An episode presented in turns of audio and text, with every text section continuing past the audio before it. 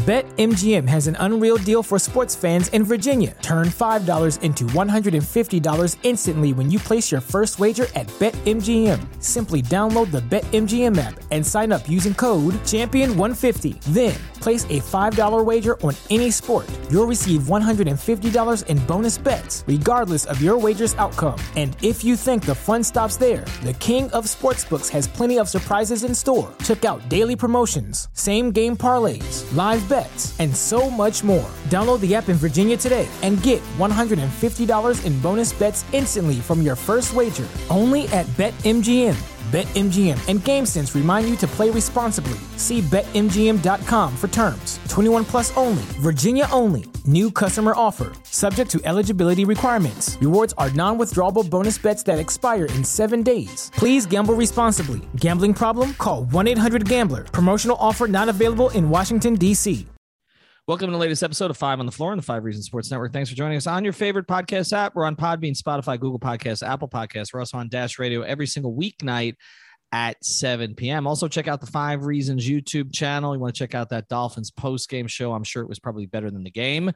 So you can go there and check out the final yard. Also, the rest of our shows on the YouTube channel, including Dono Daily, which will be back Monday at noon. Also, 5reasonsports.com for all of our latest articles. Alex Baumgartner's got a full Panthers preview up there. It's really, really good. Check that out. No paywall. Also, all of the articles from Brady Hawk, who will be joining us on this episode. And check out the great sponsors of the 5 Reasons Sports Network.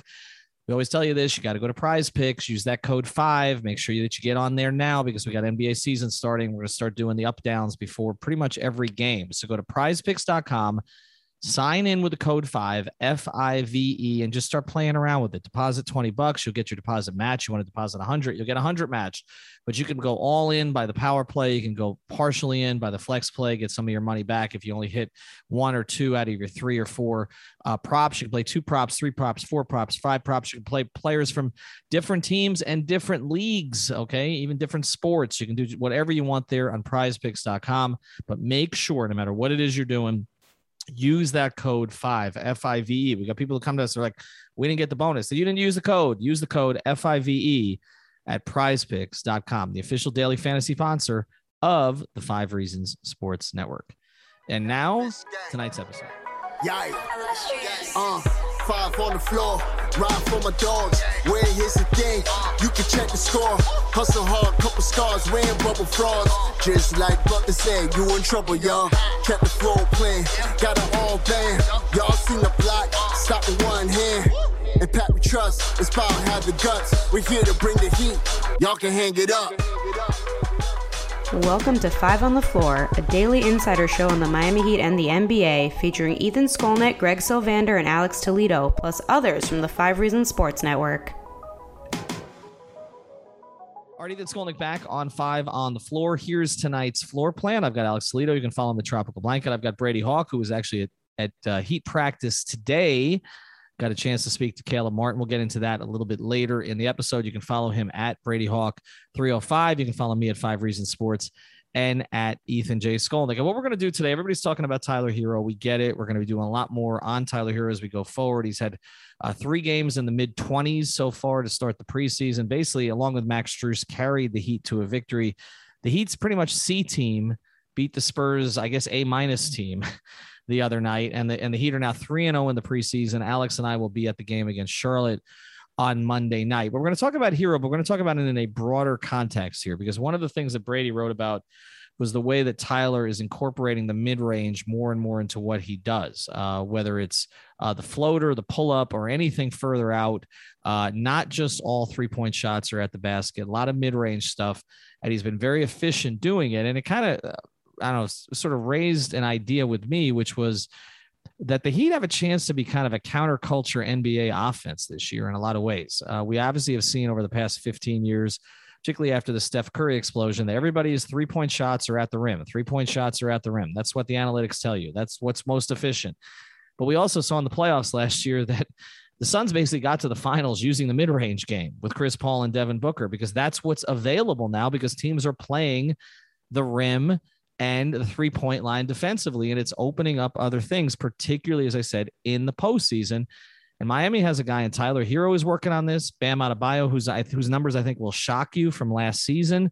And Jimmy Butler, who I think his numbers will definitely shock you because he was actually a lot better from the mid-range last year than he was the season before. But I'll start here with you, Brady, just getting into Tyler specifically. How is he using it and how has it been so efficient?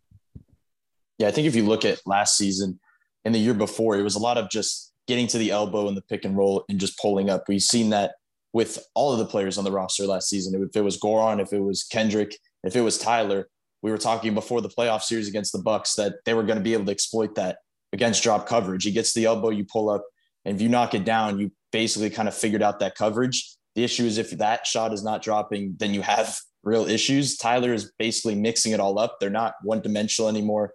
From that mid-range, you've seen, as you mentioned, the floater is going to be a big thing. He mentioned he doesn't want to – he's going to get to the rim a lot. He's going to still have that scoop layup that he likes to use just with his good touch, but it's going to be a lot of floaters, so he doesn't have to – worry about getting blocked as much. There's a lot of things, the floater and kind of fading away with it, which is kind of interesting. It's pretty unblockable because he's fading away. If you try to jump into him, they're going to foul him. And he's trying different things where if he's getting to the rim, he's kind of pulling back out a little bit. It's like he's avoiding the defense, finding dead spots. And I think that's really important for him, especially as you mentioned, if he's efficient like that, then he can do what he wants. So it's kind of just expanding everything a little bit more. You kind of see him use hesitations a little bit more. We talked about him trying to find separation in different ways. He's not going to be a guy that's going to create major separation and isolations, but the one thing he can do is kind of be methodical to keep defenders on their toes, wait for them to jump, and then fire above them. Because as we know with Tyler, especially when he has confidence, he has a very high release point and he can shoot right over the top of anybody. So it's just kind of looking at the numbers last season. I think there could be a little similar, but it's just going to be in different ways. It's not going to be as one-dimensional. I think that's so important for him just to kind of expand the offense even more from what they've added. Alex, we talk about the Heat needing a three-level scorer. You and I both talked about a lot with Greg last year that there really wasn't one on the roster. Maybe it was going to be Oladipo. Maybe they could go get someone else in free agency or the trade market. And now you have people on Twitter, saying, well, they have a three-level scorer. He's Tyler Herro. and I don't necessarily think that we thought that the mid-range part of it was going to be the part that we could count on now, along with the rim part. It's actually the three-point shot that he's got to kind of get back from, where it fell to last year. But how comfortable are you with him sort of in the mid-range area now? Oh, I'm definitely comfortable with it. And he's shown us a lot of this stuff in the past, but I love what Brady was talking about just because, he really went into just how much he's improved, that feel for when to take the shot, what type of shot to take, how to kind of wait to see, it's more about the timing thing, I think, with Tyler, right? It's like finding the right shot at the right time. Like he had that one shot. And by the way, he was just cooking DeJounte Murray the other night, just an elite guard defender. So that was definitely a great sign. But he had this one shot where before he got to the shot, he got just completely away from DeJounte Murray. And it was like its own form of separation. And he just got this clean little, 12-foot jumper in the mid-range. And he had a lot of these little nifty moves in there. And I think he realizes the value of somebody who can create and score at all three levels of the floor. And like you said, I was definitely looking forward to the most to Tyler bringing back his three-point shooting around. And obviously that hasn't been a problem yet in these three preseason games. But him just looking better all around as a three-level scorer is a huge sign. He's leading the league in preseason scoring, which isn't anything crazy, but it is 25 points a game in 26 minutes. He did it in one game as pretty much the only guy who can create for himself, did it in other games as a role player, did it in the first game as a starter. I just think he's done it in every single, situation he's been put in so far. He looks extremely confident out there. And if he's just going to be a mini three-level scorer for you off the bench, that's a real nice weapon to have. Let's get into some of the other guys on the team, because obviously Tyler's been the story here. We haven't seen a whole lot of Jimmy. Kyle really hasn't looked to score since he's been here. He's just been looking to set other guys up. And then, Bam, we've seen him be very aggressive at the start of games. But I want to go through some of the numbers here before we kind of get into the league trends, because I do think that they would surprise people. You look at Bam. Well, let's look at Jimmy from last year. Okay. I think the perception, I had the same perception, was he didn't shoot well from the mid range last year. And I know Cooper Moorhead kind of corrected me on Twitter about that. And I'm looking at it here. I mean, if you look at his first year in Miami, the 19-20 season, from 3 to 10 feet, this is according to Basketball Reference, he shot a little under 43%. Last year, it was at 44%. From 10 to 16 feet, which is right sort of in the middle of the mid-range, he shot a little under 39%. Last year, he shot a little under 43%. So he jumped there too. And then 16 feet to the three-point line, which is kind of known as the worst shot in basketball. But again, I think things might be cycling back. He shot 28% 2 years ago. And last year he shot 36%, which is fairly healthy. Like if you look at the course of his career, even in his best years from that area, he was kind of between 36 and 38%. So it was right where he used to be. Alex, why do we have the perception Jimmy didn't shoot the ball well last year? Well, I think it's because of the low volume mostly. I think he definitely showed a little bit of an uptick from, you know, last regular season to the regular season before. You know, not including the bubble playoffs where he was starting to make kind of jumpers out of nowhere at the randomest times and big moments. I just think, like, because of the past, right, because of Jimmy Butler's entire career with the Bulls mostly, I just think he's shown that he has the proficiency to be a guy who can score from there whenever that shot is there for him. And, you know, when teams are in the playoffs, you know, like we saw with the Bucks, they're going to be guarding the hell out of the paint. A team like the Bucks, who had just elite rim protection, 2 7-footers who could really cover everything up and made the Heat, I think, just kind of hesitate a little bit too much. Like, those shots are going to be there for Jimmy. And and Brady was talking about that with Tyler, and it's definitely going to be the case for Jimmy because teams are always going to wall off the paint against him. They know he's trying to get to the free throw line. I just think that shot is going to be there for him. I still believe he's capable of taking it, you know, a little bit higher volume, especially now that he's going to be off the ball a little bit more. You know, maybe he gets a couple of easier looks there. I just think, like, that's an easier way for Jimmy to get some of his points up and for the Heat to actually beat some of those playoff defenses that they might have to see again.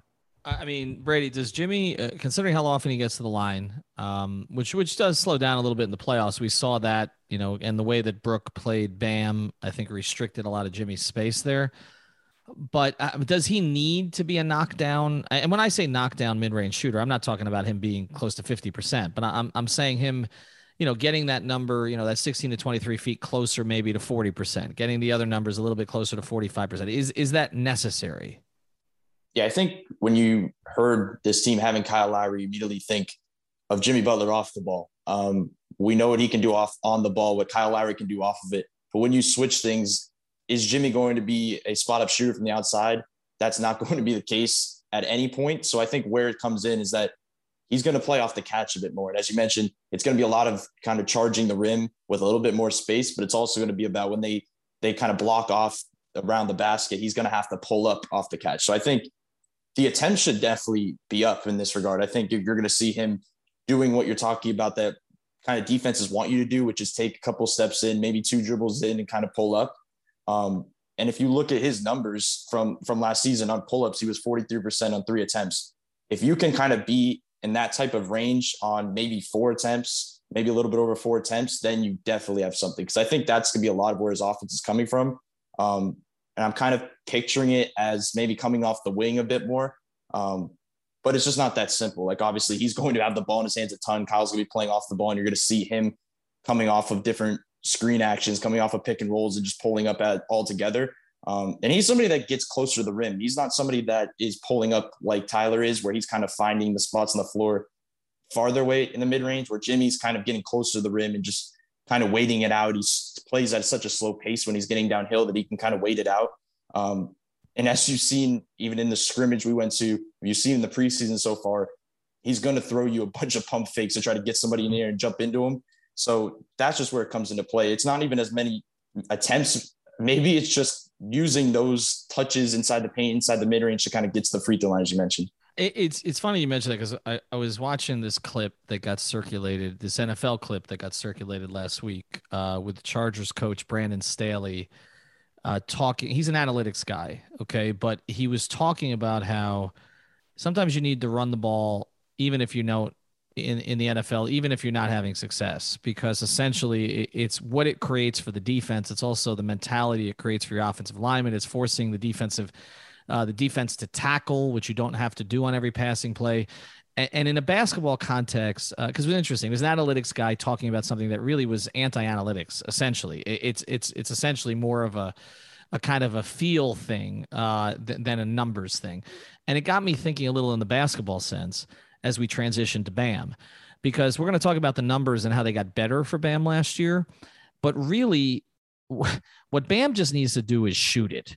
Okay. And it's sort of like running the ball in the NFL. He just needs to shoot it to keep the defense honest, because we saw what happened, Alex, in the playoffs last year. And we'll, again, I'm going to read off the numbers after you go, you know, here, but we saw when he doesn't shoot it, it essentially gummed up the entire offensive attack for Jimmy and pretty much everybody else. Right. So, I mean, even before we get to the increase in percentages, if the shot is there for Bam, if it's still being made available to him, he has to take it, correct?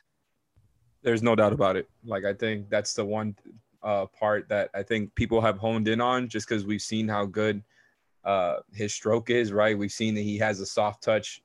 He can shoot free throws. Like, I just think Bam has that touch already. And in the same way that we talked about the mid-range with Jimmy, in the same range that we talked about it, that with Tyler, I just think that shot is going to be there. Bam is going to have to take it. Kyle is somebody who finds guys in their spots quickly, gets the ball to them quickly. And I think it's just going to take a lot of time away from Bam of having to kind of think through every play, always having to set guys up. I think he's going to get a lot more open shots than he has in the past. And that's going to be enough, because I don't think he's really going to have to do a lot of it with the ball. Like, obviously, I wouldn't mind if he takes a face-up jumper here or there. I just think for Bam, it's a lot more just about simplifying the game, right? Like, take the open jumpers when they're there. If the defense is backing up, take the jumper. If the guy is getting close to you, take advantage and attack the rim. I think that's the type of, simpler scoring reads that people want to see Bam make. And I'm with it, just especially now that you got Lowry there. The whole point of him is to make things easier for everybody, but especially Bam. So I think that's absolutely one of the ways that Bam is going to have to step up this season. All right, let's get to the numbers here, and it will further sort of make the point as you kind of look at, where he was the season before and where he was last season. So if you look at the 2000, I'm going to give you the 2019-2020 season, right, which is Bam's first, his all-star season, essentially, but statistically overall wasn't as good as the season he just had. You look at his shot distance, again, according to Basketball Reference, the year before, from three to 10 feet, 46%, from 10 to 16 feet, 41%, and from 16 feet to the three-point line, 29%. Okay, so 46, 41, 29. Okay, now let's pivot to last year. All right, and it's not just this; it's not just the percentages, but it is, even as people were frustrated with Bam, it is the volume. The volume did go up, but the percentages last year. 3 to 10 feet, 47%, 10 to 16 feet, a very healthy 46%, 16 feet to the three-point line, 38%. That's supposedly the least efficient shot in basketball, 38%. He took about 30 more attempts than he did the season before. So, Brady, again, this is really two-pronged here, right? Like, you need to do it to just keep the defense honest, but also, like, just by percentages at this point, it's a good shot. Yeah, and I think back to media day when he mentioned the things he worked on in the offseason, he said, I want to be a shooter. I think people immediately thought about the three-point line, but I've been talking about the mid-range, just expanding his mid-range is probably more important than anything. He also mentioned there that it was about not being bored in his spots, which was 100% the case. It was just him running handoffs, him setting screens, and just kind of drifting to the elbow, and his mid-range shots probably almost always came from that elbow. So that was kind of trying to expand from there, get less bored in a way. Looking at the numbers as well, the piggyback off of it, 1.5 attempts catch and shoot on 46% last season, and on 3 attempts of pull-ups was 42%. It's definitely went up, volume went up. That if he This show is sponsored by BetterHelp. What's the first thing you'd do if you had an extra hour in your day? Go for a run, take a nap, maybe check the stats of the latest Miami Heat game? I've got a better idea. A lot of us spend our lives wishing we had more time. The question is, time for what? If time was unlimited, how would you use it? The best way to squeeze that special thing into your schedule is to know what's important to you and make it a priority. Therapy can help you find what matters to you so you can do more of it. I've benefited from therapy. I went through some life changes, major life events, had some difficulties, Wasn't a believer in therapy, but it helped me and it can help you also. So if you're thinking of starting therapy, give BetterHelp a try. It's entirely online, designed to be convenient, flexible, and suited to your schedule. Just fill out a brief questionnaire to get matched with a licensed therapist and switch therapists anytime for no additional charge. So learn to make time for what makes you happy with BetterHelp. Visit BetterHelp.com/Miami Heat today to get 10% off your first month. Again, that's BetterHelp, BetterHelp.com/Miami Heat. Everybody in your crew identifies as either Big Mac Burger, McNuggets, or McCrispy Sandwich, but you're the Filet-O-Fish Sandwich all day.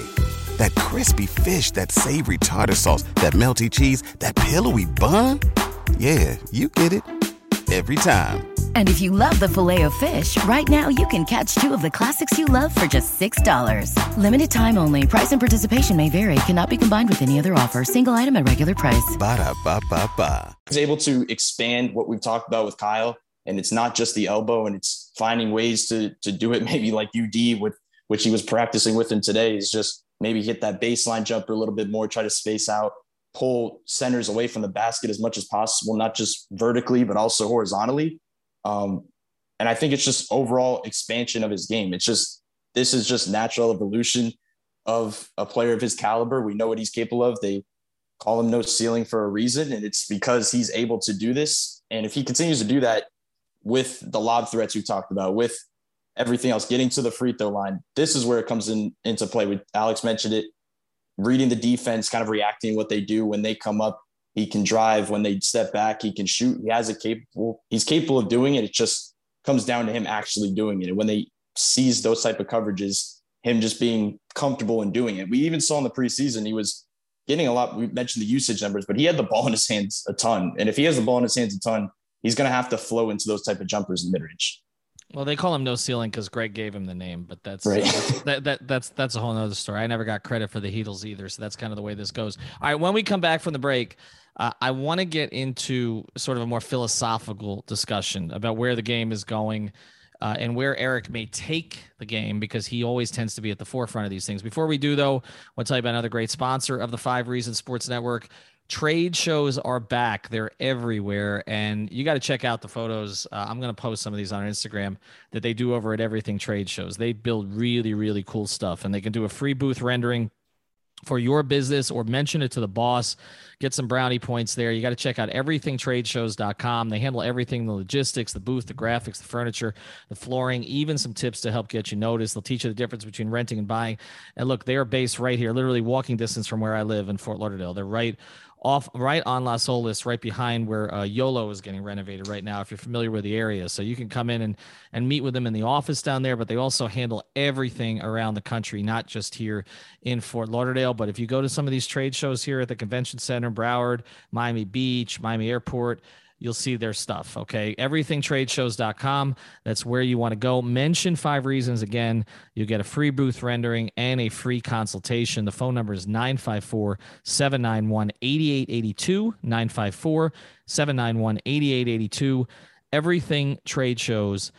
All right, we're going to have a little more philosophical conversation here. Alex, you take a look at trends in the league, and I mean, the Heat have been in the forefront of a lot of it under Erik Spoelstra. Pace and space. We now call our Twitter spaces pace and spaces because of it. But pace and space, playing sort of undersized fives, which was a little bit by necessity because they couldn't find a five during the Big Three era. And they ended up, then Bosh got hurt. When Bosh came back, they put him at the five, Battier at the four. We know that. But the way that they played it, now they weren't the only team doing this. He borrowed a lot of stuff from Mike D'Antoni. Don Nelson kind of pioneered a lot of that before them, but a lot of it was from the Heat. It was the shows you can win. And then we've also seen the analytics craze, and I know the Heat relies somewhat on it, not completely, but again, at the rim, 3-point shots. Houston kind of went totally, all in on that. Obviously Daryl Morey is big on that, but we did see a shift in the playoffs last year. How sustainable do you think the shift is? And do you think that the Heat could kind of be at the forefront of this again? I don't know about the Heat being at the forefront of something. I just think we're kind of at the next evolution of what's going on here with the NBA. Like you're talking about how we had the whole three-point revolution, the small ball, and, you know, the Heat playing Bosh and Battier as their front court. And that's obvious. They're still doing things like that, that, you know, Bam is kind of very similar to Bosh as far as like maybe somebody who was in a traditional five, and then they still have enjoyed starting fours like in the same mold as Battier, whether it be Crowder or Ariza, now PJ Tucker, in the sense that, you know, it's a quote unquote traditional small ball power forward, right? So that stuff is still going on. The extremely high 3-point shooting, high pace, all that stuff is still trending up in the league every year. None of that is new. I do think what in the playoffs is where things really change, and we saw a lot of it last season. Whether you talk about the Suns, the Bucks, like, first of all, you already mentioned it with the Suns, between Chris Paul and Devin Booker, they've got real three-level scoring there, and I think that's why it's so big, is because, you know, like you mentioned earlier in the show, a lot of times they're giving up that mid-range, and so I think, you know, a team being able to have multiple ways of scoring on playoff defenses is kind of the most important thing now, and I think it just kind of goes for both ends, right? I think variety and versatility are kind of where I'm at on the most important things for, obviously, other than top end talent, right? That's a given at this point. You need top end talent to win anything significant in the NBA. But as far as play style and what works on the court, I think you got to have variety on both ends. I don't think we learned when it came to those Rockets teams, like, you know, just Harden having the ball all the time in his hands, like he would end up gassed out in the playoffs every single year. They never had variety outside of, you know, Harden creating for himself, whether it be a rim attempt, a three, or finding an open three for somebody else. Like, and I think this is something, by the way, that the Bucks added in order to win that title by adding Jrue Holiday, by turning Giannis into more of a screener, by giving Middleton more time to create for himself in the clutch. I just think like they figured out ways to score in different ways, to defend in different ways. Obviously, it's been talked about how they went from being a team that dropped a lot to a team that switched a lot to being able to figure out when to do which on their way to the finals. So I just think the theme here is variety and versatility, whether you talk about offense or defense. Yeah, I'm glad you mentioned Middleton, because I was going to get into him with Brady a little bit, because I do feel like the appreciation of Khris Middleton, which came during the postseason, was also in part appreciation of what he was able to create in the mid-range, because, I mean, he was able to get looks, right? I mean, he was able to get looks in the postseason, as Booker and Paul were in the West. Two teams that rely, I mean, I know Giannis is at the rim, I get it.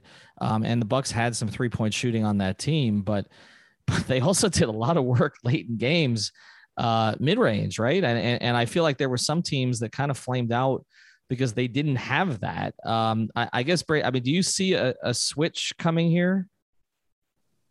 Yeah, I think Tyler kind of touched on it a little bit, that it's called the inefficient shot, but if you're making it, it's not inefficient. Like, that's what defenses are forcing you to do, is take those shots right inside, you know, the 3-point line. That's what they want you to take, because it's quote unquote inefficient. But if you're knocking them down like Tyler was in the preseason, that's just going to cause defenses to try to make adjustments. Maybe, you know, DeJounte Murray starts going under the screen a little bit more, and then it's Tyler kind of pulling up above the break. Like, you want to be the forcing changing things. You don't want to be the one that's having to shift your offense. You want to try to shift the defense. So I think it is something you can kind of see the trend for. And I think you see a lot of these younger guys, as we're talking about, you know, Booker and all the guys you've kind of mentioned, they're younger guys that are really honing in on that type of skill that we've seen the Steph Curry era, where everybody just kind of changed to 3-point shooting. Maybe you see, you know, people watching Devin Booker in the finals or watching Khris Middleton in the finals and saying that this is a skill that you want to try to work on more and try to find ways to kind of have an open shot. And that's kind of the case too. I think you're always trying to find a good look. Like, it's not just about if it's a 2 or a 3, it's trying to find space on an NBA court to kind of get a good shot off. And when you're able to create that in the mid range and get basically a shot off with not really any contention on it, then that's something you should look for. And especially with Tyler, when you're talking about guys that maybe lack a bunch of separation or creation, that's something to go to. And it's kind of a way to kind of change your spot up ways and not be one dimensional. It's why I've talked about with Duncan, he has the 3-point shooting. He's not going to be a real attacker, but if he just puts the ball on the floor once, puts it in on the deck twice, gets into the mid range and pulls up, it's going to be open for him most of the time with the way defenders fly out at him. So it just seems like a release valve to kind of go to. And especially as we're looking at this Heat team, I think it's something that they're going to go to a lot. Last season, it was like everything was pretty middle of the pack from every spot of the floor that they go to. But it seems like now, as I mentioned before, it's not as one-dimensional with guys like Goran, Tyler, and Kendrick just going to that pull-up. It seems like they have different ways to go about it. And I think, as Alex was talking about earlier, it feels like it just all starts with the way Bam kind of goes about it and kind of sets the tone early on. Yeah, you know, here's the thing about Tyler, and then when we come back, I got one more thing I want to ask you, Brady, but I think there are two ways that you can go here when teams are overplaying the three-point line, which is what's happening. I mean, you have the last 15 years, the Warriors and everything else, what's going to happen? Teams are going to adjust. They're going to overplay the three-point line. There are two ways you can go. You can go back to 30 feet if you're Dame Lillard or Steph Curry, right? But if you're not Dame Lillard or Steph Curry or Trey Young, it's better to go inside the line, okay? And I think what we've seen is, I think, again, there's always an overreaction, right? There's always a reaction and an overreaction. I think we've seen guys, Alex, who don't have the skill sets of Trey or Devin. Excuse me, well, Devin to a degree, but Trey. Well, Devin went more inside the line, but Trey or Dame or Steph, who are trying to chuck those 28 to 30 foot shots because the 3-point line is being overplayed and they're not going to hit them. And I would prefer that Tyler make the decision that it appears that he's made, which is instead of moving further out, because as Brady says, sometimes he needs a screen. Sometimes he doesn't, he's not able to create as much. It's better to just find kind of the seams in the defense, a little bit further up. Yeah, I agree. I mean, I just think that's Tyler's game in general. I think that's going to be his role. Is going to be somebody who just kind of comes off the bench and is slithering all around defenses, trying to find open looks for himself and others. I think he's, as a secondary playmaker, that's pretty much what he's doing out there. It's just trying to get into the teeth of the defense and make something happen, even though, you know, like you said, the separation stuff is something that's always been a concern with him, whether he's using a screen or not. I don't know. The thing with Tyler, to me, I don't think he's made a decision to, you know, become a mid-range sniper, because I feel like he's shown himself to be that guy. Like, you know, I'm looking at his numbers, field goal percentage by distance on Basketball Reference, and from 10 to 16, 16-3 the past couple of seasons, he was above 40% on both, right? And that's not including anything he's done in this preseason, or like I said, he's been the leading scorer, he's been on fire, just lighting everybody up. So I think this is something that's been in his game, and it's just part of that third year, we don't have to call it a leap yet because the regular season hasn't started, but it's part of his growth that happens in the third year. I just think the one real thing that we're going to have to be monitoring all year as far as Tyler's shot profile is it between the threes and the rest of his shots? Is it 50-50, or does it lean towards one more than the other? Because I think last year it actually leaned towards more of the inside the arc scoring. And I don't remember who was posting the numbers for this. I can't remember at the moment, but it was leaning more towards the inside the arc scoring than the 3-point stuff. And that's kind of why I always talked about him going into the season as, okay, balance it out a little bit, right? Like, I want to see you turn back into a shooter while keeping some of that stuff, that three-level scorer stuff that we know he can do. And so I think he's done a great job balancing it, obviously, because he's just kind of hitting from everywhere. So, yeah, that's a great balance for sure. But I don't know. I don't think he's made any type of decision to be a mid-range guy. I just think he has – all these facets in his game, and it's like whatever shot they're giving me is a shot I'm going to take. Yeah, I think that's a good point. I think it's more, like you said, it's a mentality of being opportunistic, maybe more so than a conscious decision, which whatever it is, it's fine. Like we said, again, you get three, for stepping behind the line, but if you're missing them at a 70% clip, which Tyler was last season, then you take a look at it. Well, then that's worth, 45% from two, right? So if he's going to be making 45% plus from two, then actually it's better for him to be taking the 2-point shots. Plus, the other thing is there's more of a chance of him getting fouled when he's going towards the basket than when he's staying out at the 3-point line, right? So that also, that's another facet of his game we've talked about. He is a plus 3-point shooter, but he doesn't get there very often. If he can get there, I put the number at 5 attempts per game. If he can get to 5 attempts per game this season, that's going to be huge for his game. All right, when we come back, one quick thing from Brady. Got a chance to talk to Caleb Martin today, so I want to just download some of that information. Obviously, it's on the website as well. Before we do, though, I want to mention we've got a new code for Therapist Preferred. That's right. That's the CBD company that we've been telling you guys about. Great stuff. They got the gummies. They got the tincture. They've got the sports cream. help you with recovery, help you sleep. But now if you want to get that 25% off, you got to use this code 5RSN. That's 5RSN. Yes, we're trying to make the codes easier for everybody. I know we've had a bunch of them, but we're going to go to 5RSN. It used to be 5 Reasons. So for this one, no longer 5 Reasons. You want to get that 25% off. This is great stuff. This is what you want to use. Okay. There's no THC. You're not going to get in trouble with anybody, but you are going to feel better. That's the big thing here. So get the CBD from the place that we get our CBD. That's therapistpreferred.com. But again, the code is 5 Reasons. And now back to the episode. Brady, just real quick here. We're going to start doing a segment with you, here regularly, Brady's breakdowns on the podcast. But you had a chance for sort of a sit down with Caleb Martin, kind of what his role might be with the team. Two-way who's impressed since he's been here. Not the kind of two-way you typically get, a guy with NBA experience. What are his thoughts kind of on how he fits here with this group? Yeah, I think the first thing is interesting because he is playing Charlotte tomorrow.